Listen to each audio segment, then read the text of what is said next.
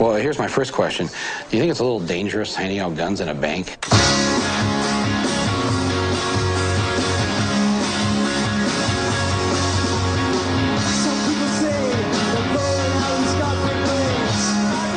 Did you know that the footage of George W. Bush at the Al Smith dinner in Fahrenheit nine eleven was used out of context?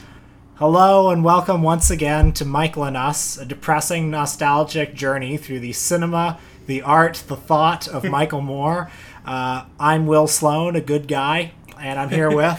Luke Savage, also a good guy, I hope. I don't know. What do you want to talk about? Uh, the D N C is happening right now as we speak. I believe Michael Bloomberg is talking as we record yeah, this. Yeah, we're we're going to get to uh, this week's film shortly, but we'd be remiss if we if we didn't mention that tonight's film and uh, the ensuing recording helped us avoid the no doubt insufferable speeches that are happening at the D N C right now. And as Will said, Michael Bloomberg is Love literally on the stage right now. Uh, oh, brutal. Yeah, so, um, I don't know. I was glued to the R N C last week, of course. Mm-hmm. For, for the D N C, I saw a few seconds of Michelle Obama's speech, which was widely praised. Yeah.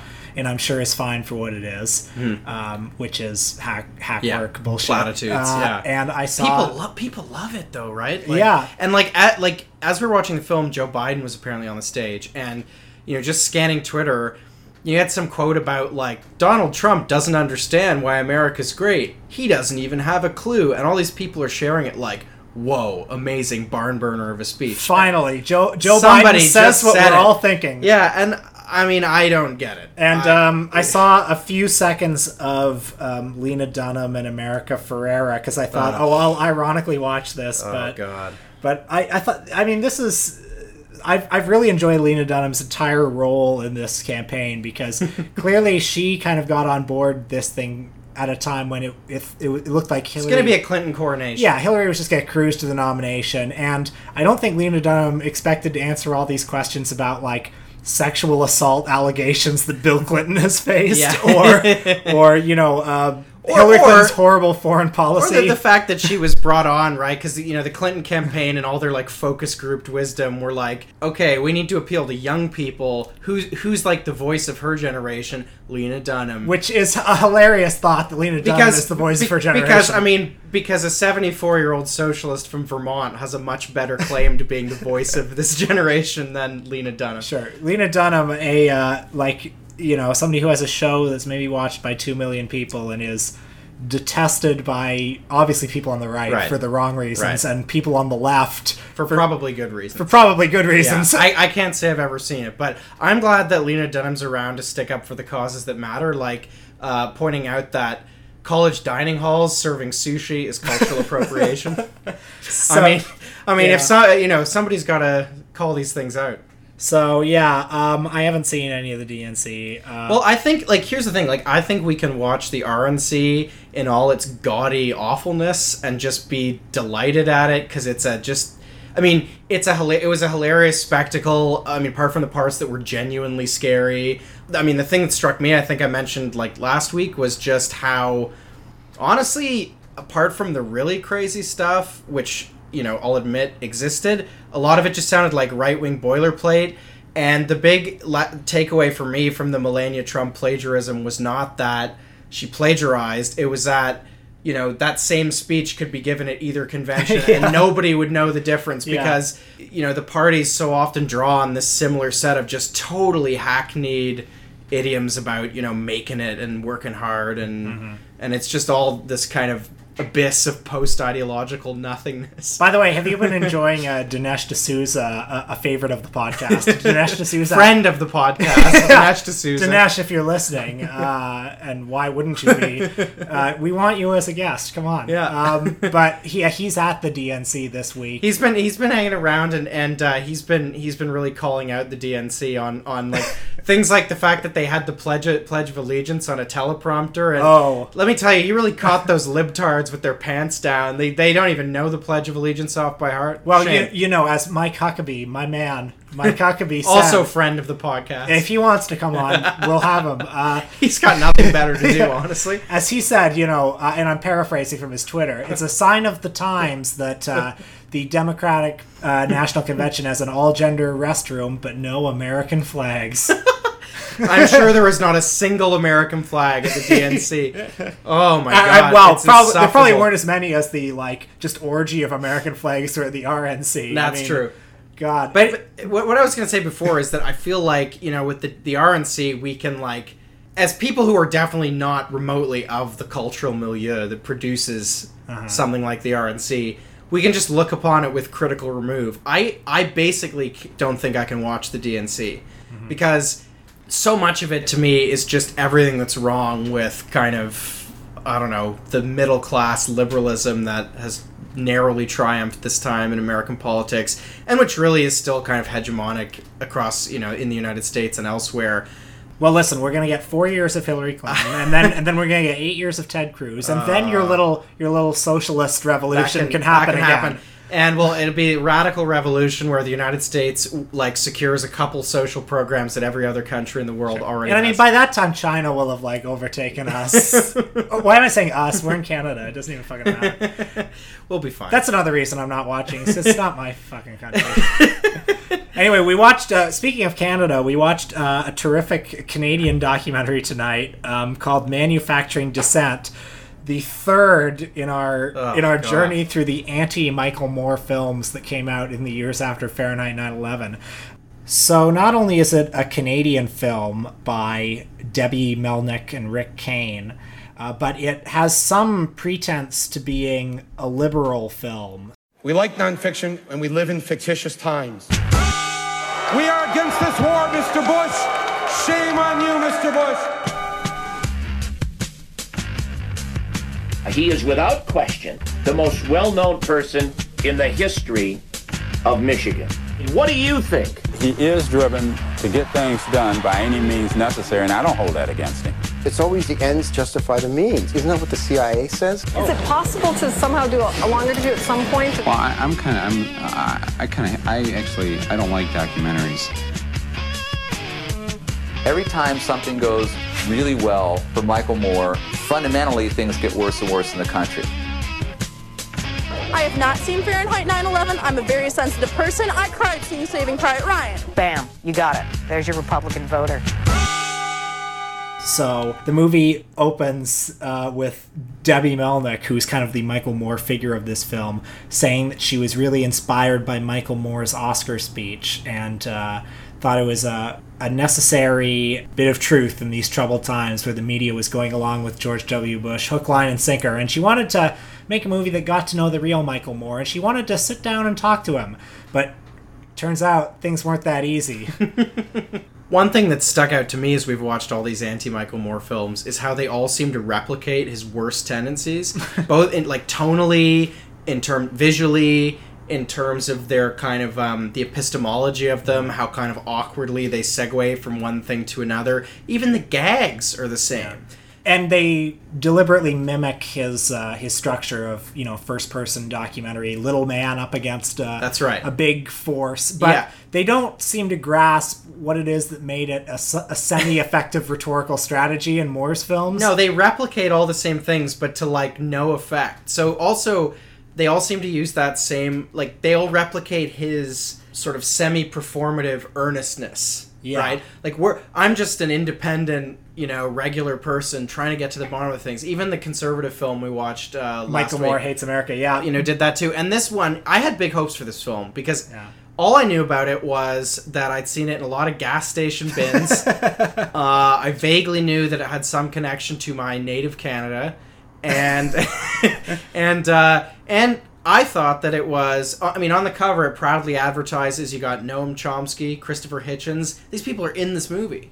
Yeah. Um, so and all, so it was like this was going to be, this is the big liberal critique of Michael Moore, left-wing critique. And I'm going to say right now, this is the worst movie we've seen yes, for this podcast. Unequivocally. It is such a piece of shit, and it's what I hate about it is how disingenuous it's ba- it is. It's badly made. It looks terrible. It's not entertaining. It's not funny, and it's and it's ridden through with this vindictive mean streak. It has makes this, no sense. Yeah, it has this real, like, cloud of negative energy over it, and it really had me looking back fondly at both Fahrenheit nine eleven and Michael Moore Hates America. Well, especially because yeah. Fahrenheit nine eleven At least what, have we, what are we becoming? Fahrenheit nine eleven at least has the courage of its convictions. It's a more yeah. coherent. I mean, it's like, not. It's, it's a terrible it's, movie. It's a piece of shit, yeah. but it's still a more coherent sort of unabashedly right-wing attack on yeah. Michael Moore. Michael Moore Hates America has kind of a kind of a naive charm to it, and it has it has a level of sincerity to it. Yeah, because uh, the guy is just this.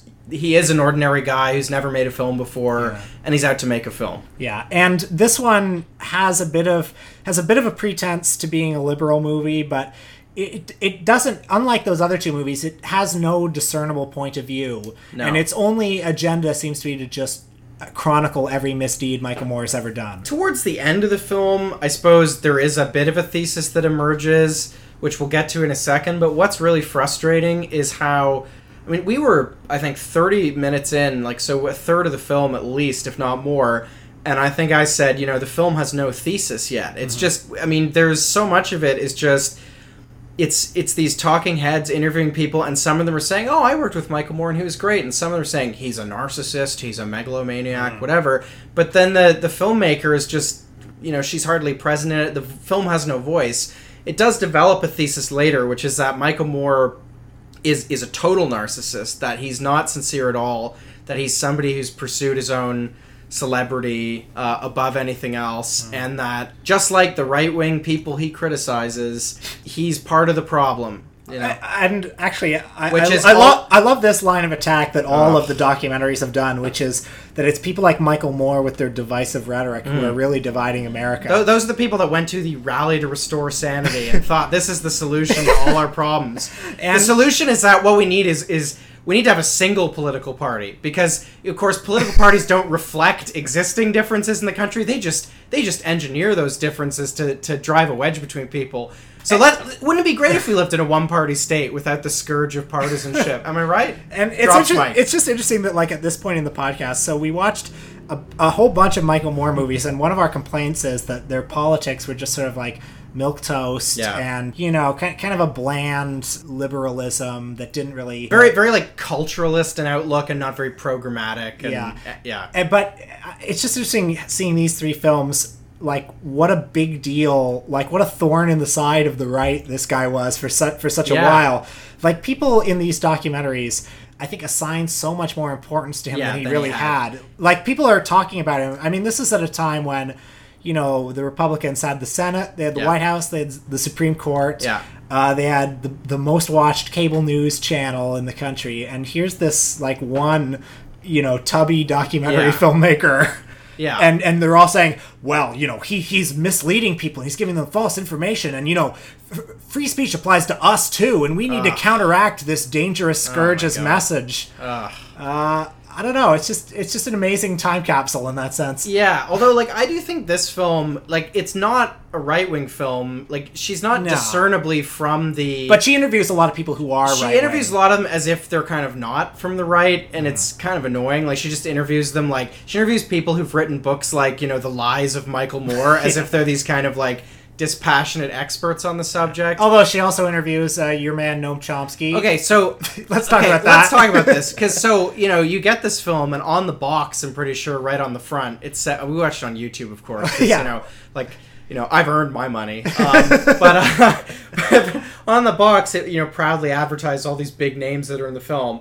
So, you know, we're like forty-five minutes into this film. It's already an excruciating grind. Bam! Noam Chomsky's on the, on the screen. He starts developing, you know, what seems like a really interesting point. If you look at the coverage of the Iraq War, there is criticism. But look what it is. I mean, the criticism is it's not going well. I mean, if you read Pravda, Pravda in the early eighties, Uh, when Russia was invading Afghanistan, it would have looked very much like the liberal press in the United States. fifteen seconds later, gone. Never appears again. You never see him again. Same things happen. Same thing happens with Christopher Hitchens. Christopher Christopher Hitchens doesn't even say anything interesting. It's just for five seconds. He, he just says he just says, well, uh, Michael Moore has a has a documented history of, uh, of uh, manipulating footage to create yeah. false impression. He has problems with uh, verisimilitude. Uh, w- yeah. yeah, whatever. Which is something yeah. that like any, anybody could say. Anybody could have said. Yeah, and and and I don't understand. Like, my only explanation is that she must have punked these this footage from someone else. These must have been generic interviews that she stole, because you do not get an interview with Noam Chomsky right. or Christopher Hitchens and then use five seconds right. of it. Meanwhile, the guy who wrote that Lies of Michael Moore book is throughout Just this movie. N- insufferable. No relief. Yeah. And I, I want to say one of the big problems with this movie is that, okay, let's try to just for a second... I, giving it its due is the wrong expression. It's too, that's too politic. There's not a single used. thing I liked in this movie. I don't like anything. But I do think there are, so all these right-wing films have very ham-fistedly tried to bring up the problems with his, you know, filmmaking style, him making things up. Mm-hmm. This film, like, she got closer to the actual people that he, Michael Moore has worked with and have a problem with them than any of these right-wing filmmakers did. Mm-hmm. And there are a few things, like like I said, a lot of it seems really vindictive, really uh, mean-spirited, but there are some things that, like, it does seem like he just made stuff up, or, I mean... Well, I mean, this movie falls into some of the same kind of traps that Michael Moore's movies fall, no, I, I fall agree. into, where you're, you're hearing things and you're not sure what the context is, so... There's a really curious scene where we see, like, a high school um, theater troupe in Flint, Michigan, who are going to make do a play about Michael Moore. And we see an interview with somebody from the high school theater troupe who says, who refers to a scene in Roger and Me where Nightline is going to do a big broadcast about Flint, Michigan, but somebody uh, drives away the truck uh, with the, the satellite truck. Uh, then there's a news broadcast that says, Nightline has had to cancel its broadcast tonight. And so... The girl in the Flint, Michigan high school drama club says, we found out, we were doing research and we found out Michael Moore made up this whole thing. Yeah. There was no Nightline broadcast. There was no uh, thief of the satellite truck. She seems to be implying that this is actually a made up news broadcast. Yeah. And if true, that, like, I mean, it's a really serious allegation, but, like, I agree with you that coming from, you know, the source that it does, delivered in the way that it is, yeah, it's not very persuasive. You just think, well... Yeah, and, and I mean, if it's something this serious, surely mm. somebody a little higher up, right. somebody with some, some connection yeah. to this, would, somebody with some documentation. Yeah, uh, uh, but, but I mean, there are things like the fact that Michael Moore, it looks like, actually did get interviews with Roger Smith. So that's, the that's I think, where this movie lands a serious punch. Yeah, uh, probably maybe one of the only times. Yeah.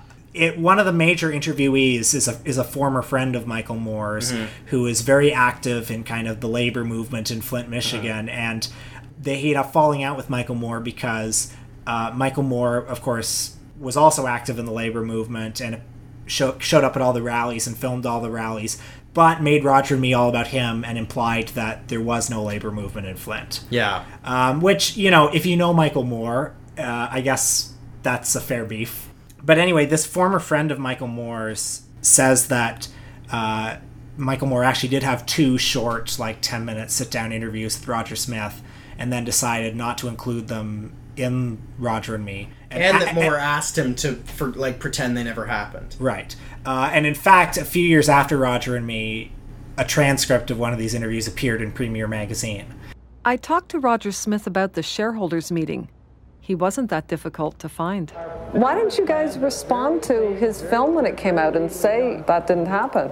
Well, I think the best advice we were getting at that time from people was it's just better not to respond to something as bad as that was. Michael called me in the middle of the night and just, just said, basically, can you just say that this doesn't exist? And I said, it exists. There's a transcript of it. I'm, I can't, I'm not going to fall on my sword for you. I said to him, Michael, you, you talked to him twice already. How can you do a movie on something you've done already? He said, well, I can make it look like anything I want. It'll just go on a cutting room floor.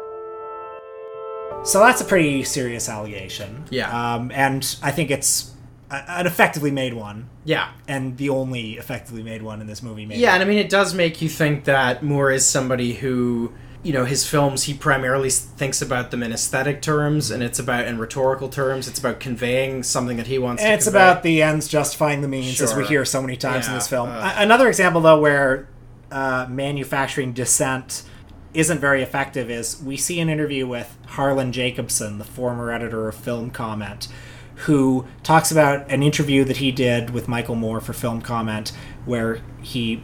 talked about all the ethical issues of Roger and Me, about Auto World closing before the layoffs happened, all that stuff, and Michael Moore getting very paranoid and saying, uh, you know, why am I having to address this? You wouldn't hold other films to this standard, basically.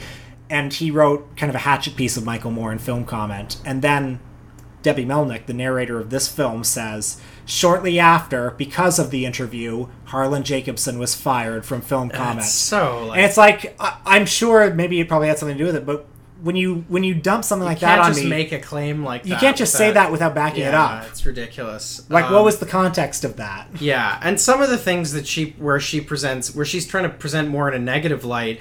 He ends up, you know, coming off looking looking well. So, for example, there's footage of an interview done by David Gilmore of the C B C, who, uh, which, and this is just crazy, where he's, he's, uh, and then and then she interviews him years later, and he's just saying, oh, you know, I feel like I I, I prodded him very slightly, and then I met the real Michael Moore, and then you see the the, ma- the mask fell off Moore's yeah. face. So da- David Gilmore is interviewing uh, Michael Moore about Canadian Bacon, which, as you know, was not a very well-received movie. The second I asked him, the first thing he didn't like to hear, the little persona of the sweet little boy, the regular guy, that mask slipped off, and I thought, that's the real Michael Moore. There are people, you know, who are having real serious problems with this movie, Canadian Bacon. I mean, no, people, you got a list? Yeah, I got a list. Well, I got a long list. They think it's amateurishly shot. Mm-hmm. Uh, badly directed, right, and not funny, right? Wow, which is a problem for a comedy. Well, uh, those people like art house films, you know. Right. And I made a film, you know, for people like me. Some critics said this is the first left-wing film for the mall crowd, and I don't know whether he was knocking people who go to shopping malls or, you know, live in trailer parks or whatever. But uh, I consider that a compliment. I mean, where are you from? Uh, Toronto.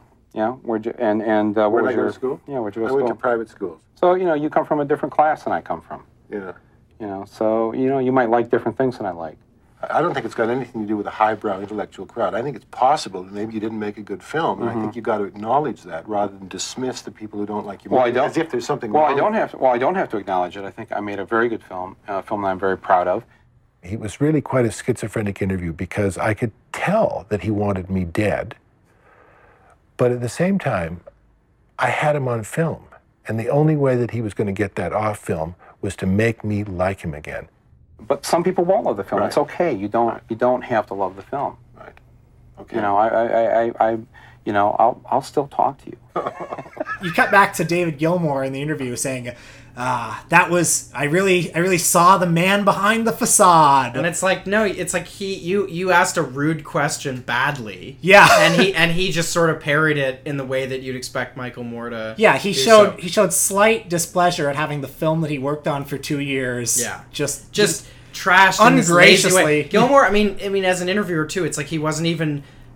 Like criticizing the film in his own voice, he was like, "The critics are saying." Yeah, it's like it's like fuck yeah, you. Like say what you think about yeah. it. So another thing I learned in this film was, and I mean, it's not a knock against Moore's filmmaking style, but it does make it it does make his what people would call his pragmatic streak come off pretty badly, um, and which you know something that I something that I don't like about him, which we talked about in the very first episode when we did Slacker Uprising, is like he aligned himself with Carrie Edwards, uh, despite the fact that, like, both of them voted for the Iraq War and his whole thing was, like, stop the war. Mm-hmm. And so you see him in this film in two thousand campaigning for Nader, and you actually, there's, I mean, Ralph Nader is... Oh, he's in this. He's in the film, and, yeah. and you get to hear real things from him, and he's not happy with Michael Moore. Because after two thousand, Moore really disowned him and said that, oh, well, once Ralph said he would, you know, wanted us to campaign in the swing states, we said no way. And it doesn't seem like that was true. Um, you know, it looks like Moore did campaign with, with him in the swing states. But then beyond that, you see footage of him in the two thousand four campaign. And he's talking about going into the voting booth, you know, to this audience of, you know, this big stadium audience or whatever. Going to the voting booth, it's kind of making, like, a sex joke about how, how good it feels to vote for Ralph Nader. He wanted so badly to get Bush out that he was going to go for the only likely alternative, which was John Kerry. But he didn't have to be so antagonistic to us. He didn't have to go around the country undermining us. It feels good to vote for Ralph. I voted for Ralph. He has that personality quirk. It's not very, uh, it's not very pretty. You go in the voting booth and you close the little curtain, and there you are, just you and Ralph alone. in the booth. Oh, there he is on the ballot. Oh, Ralph. Oh, Ralph. Oh, you're so good. You're so right. Ah! Oh! And then you open the little curtain and have a cigarette, and it feels good. And I, I mean, I think that Moore could have campaigned for Carrie Edwards and just kind of, you, I mean, you've, you've, you know, you've got to, you've got to own it. I think kind of disavowing, you know, the the progressives or Green Party people are saying, you know, we're not voting for the, you know, the the pro-war candidate. Like, I, I just think that's, it really does a disservice to the, like, even if Michael Moore wasn't going to align himself with those people anymore, I think disowning Ralph Nader and and disowning the people that he represented is really irresponsible and, and ugly. I don't like it. Uh, I mean, yeah, I don't know. It's not very graceful. The whole disowning of Ralph Nader was a pretty popular, uh, yeah, but a pretty it's, popular thing in the yeah, two thousand four okay, and, election. And, you know, okay, like, so it's not like he's the only guy guilty of it. Set, well, but I mean, it's not. I don't think he's guilty of anything, and we're seeing the same thing, right? I mean, we're in the, it's twenty sixteen now. And Democrats and liberals still have this pathological obsession with Nader voters. Yeah. I mean, I've heard more about Ralph Nader in the past year than, oh, like, than I did since, like, two thousand four. In relation to your boy, Bernie Sanders. Well, I mean, okay, so you have all these people talking about Ralph Nader. For years, they were, like, critical of mm-hmm. the American left, saying, oh, you keep splitting the vote. Like, you're not interested in Democratic Party politics. Someone from the left, someone, dis- the first person, like, discernibly from the left in a long time to run, you know, for the Democratic presidential nomination, and all of a sudden it's like, oh, but you're still Ralph Nader, and, like, you're going to be a spoiler and all this kind of stuff. Um, and they're doing it still with Jill Stein and the Green Party people.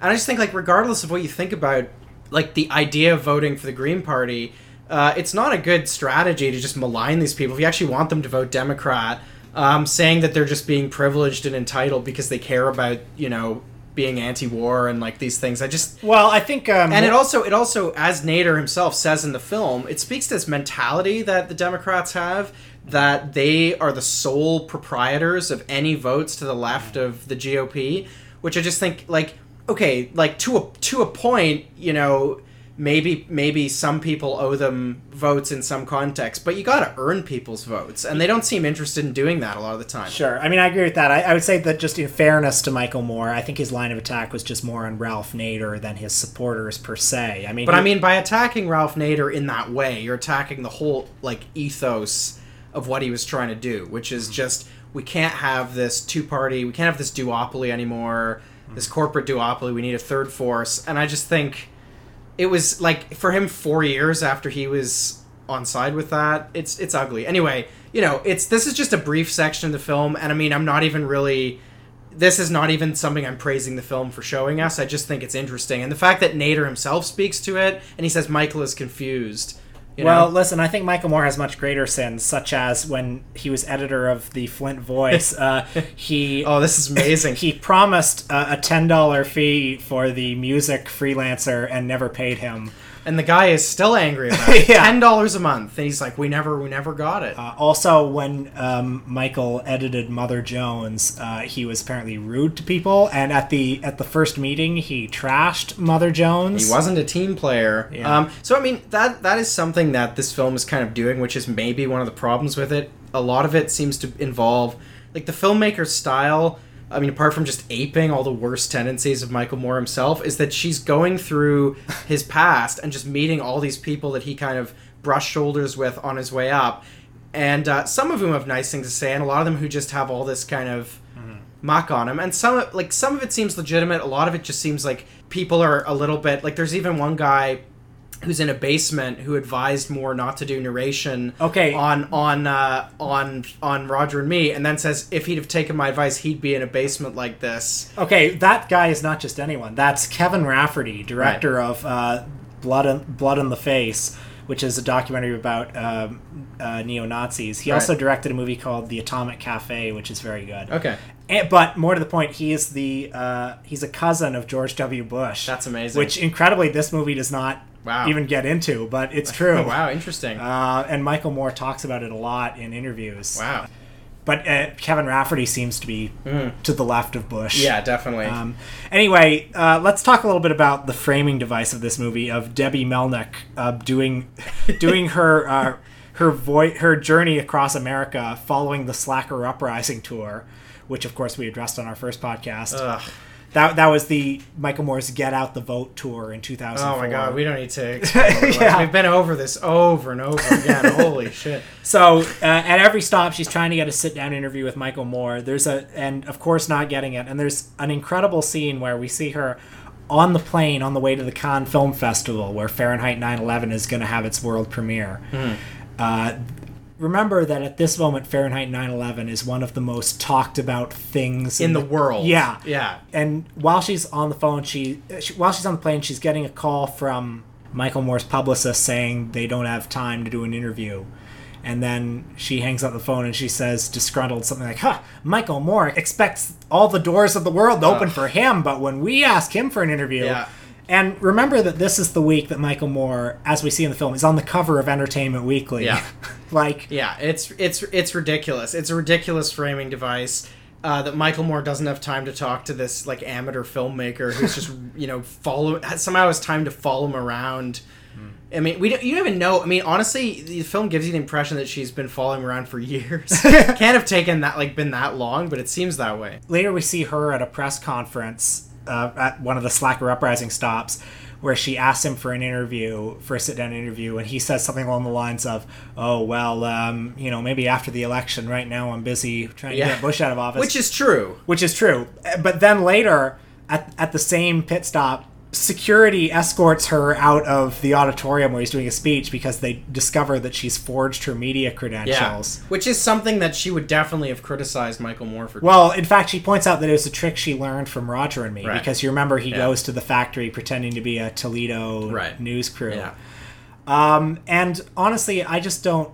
Uh, like, what she's implying is... Michael Moore saw them at the press conference, talked to them at the press conference, was like, get them the fuck out of here. Yeah, it's clearly not what happened. Or even if it is, he wow. might he might have just said something, or maybe one of the security people just said, "Wait a minute, the, yeah. something's fishy here." And then, you know, of course, as they're as they're you know, so this is just like in, in any Michael Moore like scene where he tries to talk to somebody and then gets thrown out, and then it's just this whole martyrdom thing. So as they're leaving, you know, she's like, "We're getting kicked out by Michael Moore, who believes in freedom of speech." But, like, but also fundamentally, so again, she doesn't understand like what's rhetorically effective about the way Michael Moore does it, because when Michael Moore goes into G M headquarters and goes in the elevator and the security guard stops him, he doesn't actually think the security guard's going to let him go talk no. to Roger Smith. Mm-hmm. Like, the whole thing is a joke. Yeah. It's a piece of performance yeah. art. Yeah. Uh, you know, in Bowling for Columbine, when they try to return the bullets to Kmart, mm. he's genuinely surprised at the end when Kmart phases out bullet sales, because he's like, this has never happened. Yeah. This was just a joke. Yeah. You know, it's just a fundamental misunderstanding yeah. of this whole of this whole gimmick. Yeah, that's right. So I guess one other thing I want to say is that, what like, I, I guess about an hour into the movie, I realized that we were getting sucked into this kind of meta vortex in the Michael Moore universe. And I think this week we actually reached a new phase of the podcast. uh, we reached a, a kind of, um, I feel like, you know, we've we've been meditating on Moore for so long. We've reached this kind of, we've ascended to this kind of nirvana of, of Moordom. Um, and, and that's because... You know, here we are, you know, watching a movie for our Michael uh, our Michael Moore podcast in twenty sixteen. This is the third in a in a line of, of anti-Moore films we've watched, and we're all the same. All these same characters are popping up again, uh, and the filmmaker is interviewing all the same people about all these same incidents in Bowling for Columbine and Fahrenheit nine eleven. So we get people our complaining yeah, we get our classics. old friend, our old friend from Fahrenheit nine eleven, the soldier who lost both his arms. Who's who? You joked the other week is, you know, he's obviously on some circuit where he just goes to these like anti Michael Moore things, and that honestly seems what it's like. He's in he's, he's in, in this all movie. three he's of been these in all films. The movies. Where and in every one of the films he said the same thing. Wow, Michael Moore got this clip of me talking to Brian Williams out of context. I, you know, I, uh, he makes it look like I hate the war. I'm, I'm proud of serving in the war. Right, and we that, needed to go to Iraq. He said that. I'm so tired of this guy. Yeah, and the, and the people, the people in the bank uh, who he bought okay, the gun from. So we don't we get to see them again. But, oh, but we don't even we, we don't see yeah. them. We see, we see her the, interview the, Michael Wilson from the man who made Michael Moore Hates America, yeah. and we see a clip yeah. from Michael Moore. So this Hates is America. Like when that's when we were watching it. It's like it was like Inception. At that like point. The podcast just, is eating itself. Yeah. Yeah. yeah, and just like all of these, all of these same talking points. It's brutal. Uh, so the movie ends with Debbie Melnyk after the election ambushing Michael Moore at some conference where he's getting an award. Mm-hmm. And uh, we see the two of them in the frame together, and they're kind of chatting, and mm-hmm. Michael Moore says something like, "Oh, it's the Canadians again. You guys sure are persistent." I asked Michael about the allegation that he owned Halliburton stock. Have you seen the back cover of this book you're well, talking about? That's what I'm talking about. It doesn't say anything about a foundation. It makes it look like it's my tax return. Oh, okay. It's photoshopped. Yeah. Look at the book. Oh, it's photoshopped. You don't see anything about any foundation. Oh, there's no foundation. You don't see anything about a foundation. It makes it look like it's my tax return.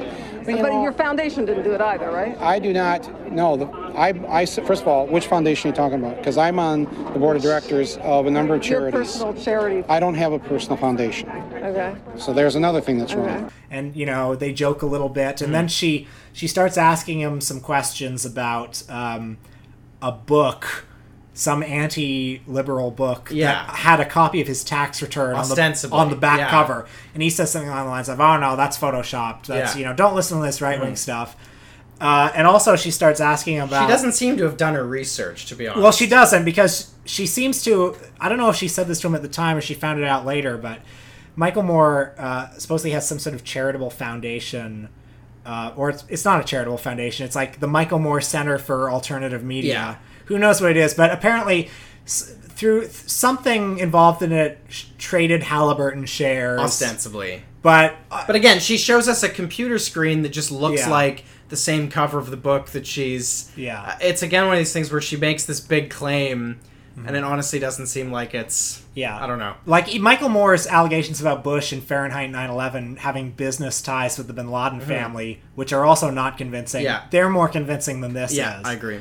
And this one might actually be true. Yeah, exactly. Uh, but anyway, the movie climaxes with uh, Michael Moore and her, uh, saying, well, you know, the election's just over. I'm really tired. I don't know if I'd be ready for an interview for probably another year. Yeah. Between all the stuff we've talked about tonight, you got a good twenty minutes. Okay. All right? Just as I walk away, Michael grabs me for a hug. Canadian hug.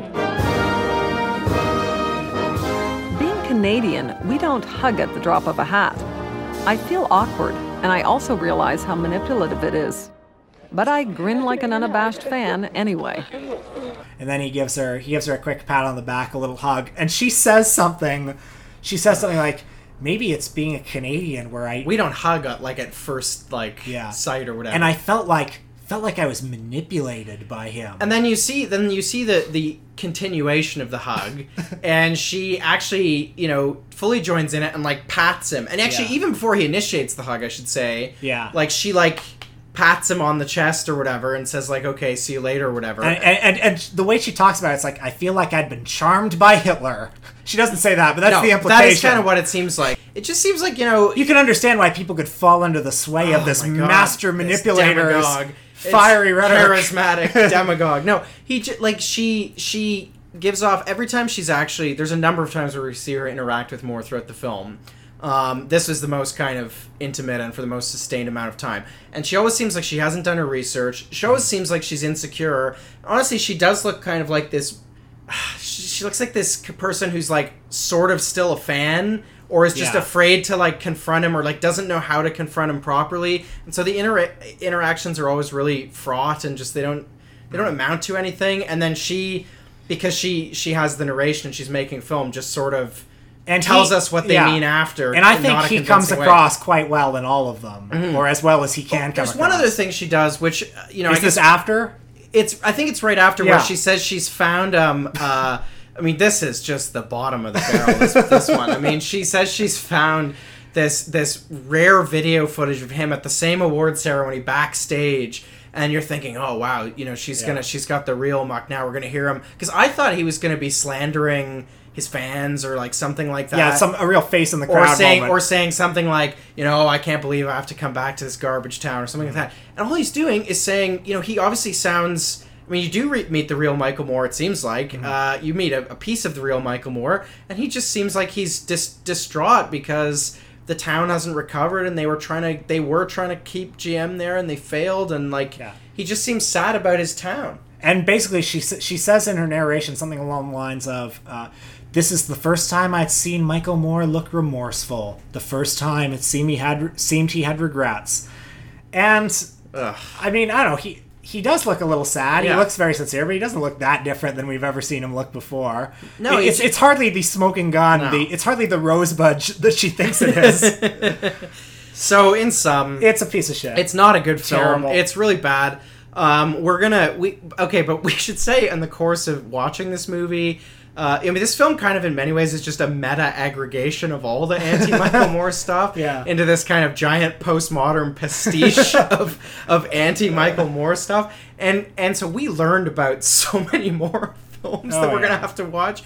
So we got Celsius four one one. We got uh, what a bro- The Broken State or oh, This Divided this State. This Divided State. There's yeah. like a couple there, there more are, There are a bunch of other anti-Michael Moore so, movies. But so we next week we think we're gonna just dive just to take a refreshing. I mean, I can't believe I'm saying this, but a refreshing dive back into at least a semi-competently made film, which we'll probably also trash, which is Sicko, which is next in the chronological things of the of the Moore canon, and uh, I I don't know. I'm I can't. It'll be a breath of fresh air. I think next, it's. Next I think it's garbage. garbage.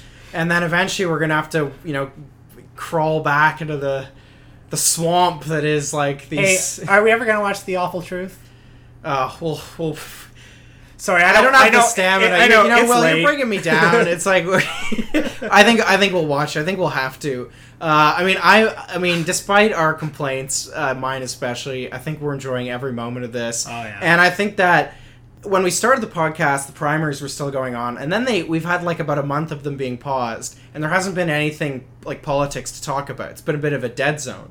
Now we're going into the presidential election, and I just feel like we're going to have more and more kind of space to talk about like fun political stuff as well as garbage Michael Moore stuff, and I'm sure. looking forward to it. So I feel like that's going to be our, our healing bomb uh, as we travel through the... Uh... All right. I'm not so sure about that. But until next week, my name, as always, was the good guy, Will Sloan.